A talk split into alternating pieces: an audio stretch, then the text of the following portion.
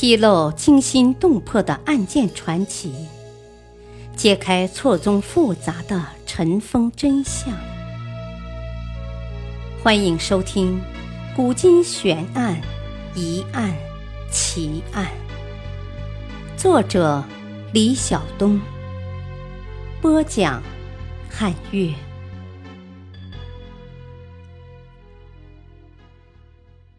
百郡案，一失足成千古恨。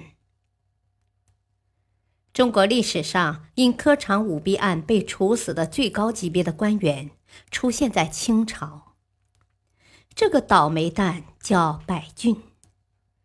百郡出生不详，卒年一八五九年，原名松俊，道光十年改为百郡，字敬涛，巴鲁特氏，蒙古正蓝旗人。百郡出生于北京，自小聪明好学。道光六年一八二六年考中进士，授庶吉士。百郡一生仕途顺畅，曾任工部、刑部侍郎、正黄旗汉军副都统等职，为官清廉。百郡这个郡字很有意思，据说他原来叫松俊，他是蒙古族人，由于案发之后，就在他这个郡字上加了一个草字头。按照古时候的说法，这些被处以极刑的人犯，往往要被官方把他们的名字改一改，或者加个三点水，或者加个草字头，意味这些人都属于那种山泽草寇之流。所以这个百郡的郡字我们很少见到。一八五八年，咸丰皇帝在位的时候，按照传统科举制度要举行乡试，时年六十三岁的百郡被任命为此次考试的主考官。此时百郡出任文渊阁大学士，官高位显的他当然是做梦也想不到死神正向他逼近。在清朝，八旗子弟登台演戏是被清制所严令禁止的，而这一年乡试榜上却有一位名叫平陵的镶白旗满洲人名列第七名，而这个平陵恰恰是一位经常登台表演的名伶，且为多人所熟知。这件事情一下子被沸沸扬扬传开了，人们都议论说平陵这个人只是个戏子，他怎么能够中举？不久就有人将此事上奏了朝廷，咸丰帝颇为重视，命怡亲王载元、正亲王端华等认真查办此案。结果发现平陵的问题倒不是很大，只不过是有些错别字。百郡等考官又误以为错别字是卷写所致，为了防止作弊，考生的试卷不直接与考官见面，考官看到的卷子是专人抄写的，认为考生颇有才气，故录为举人。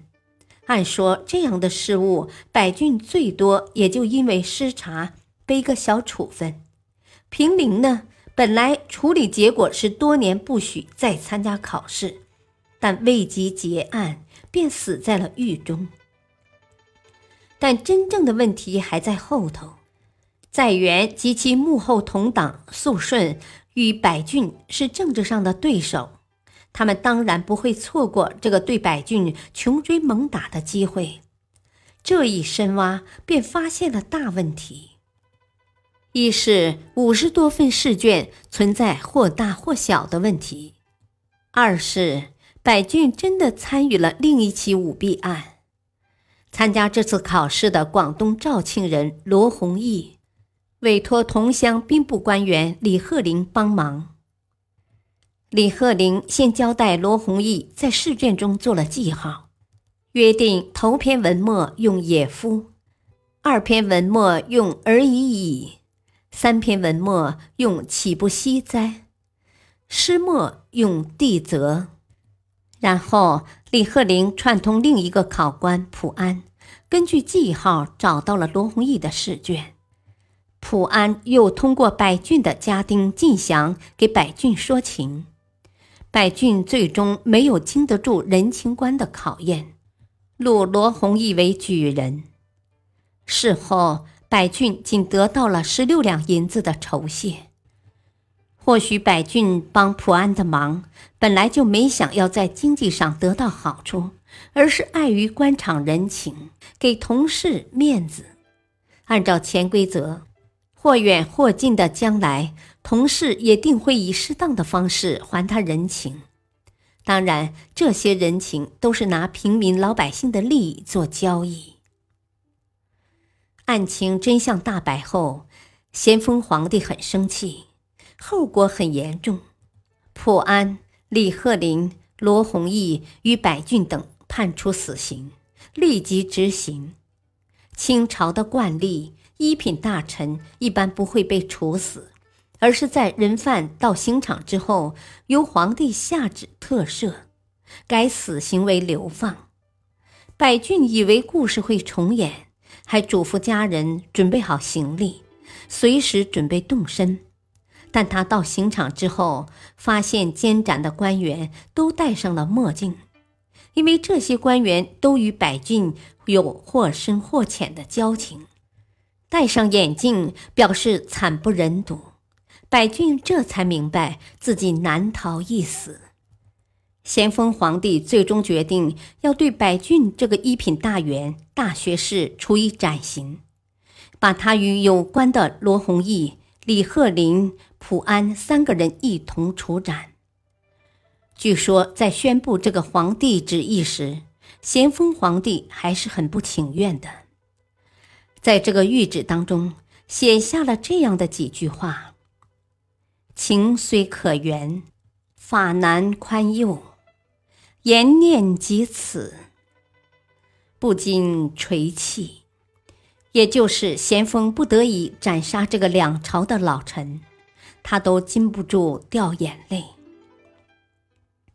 后来一声令下，四人人头落地，百俊临死前大骂不止，诅咒对手肃顺不得好死。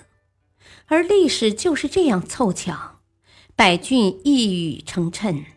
两年之后，肃顺恰恰也是在菜市口问斩。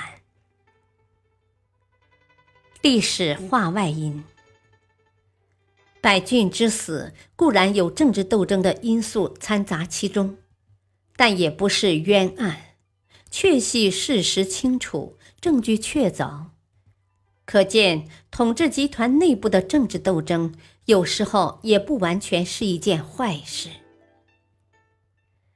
感谢收听，再会。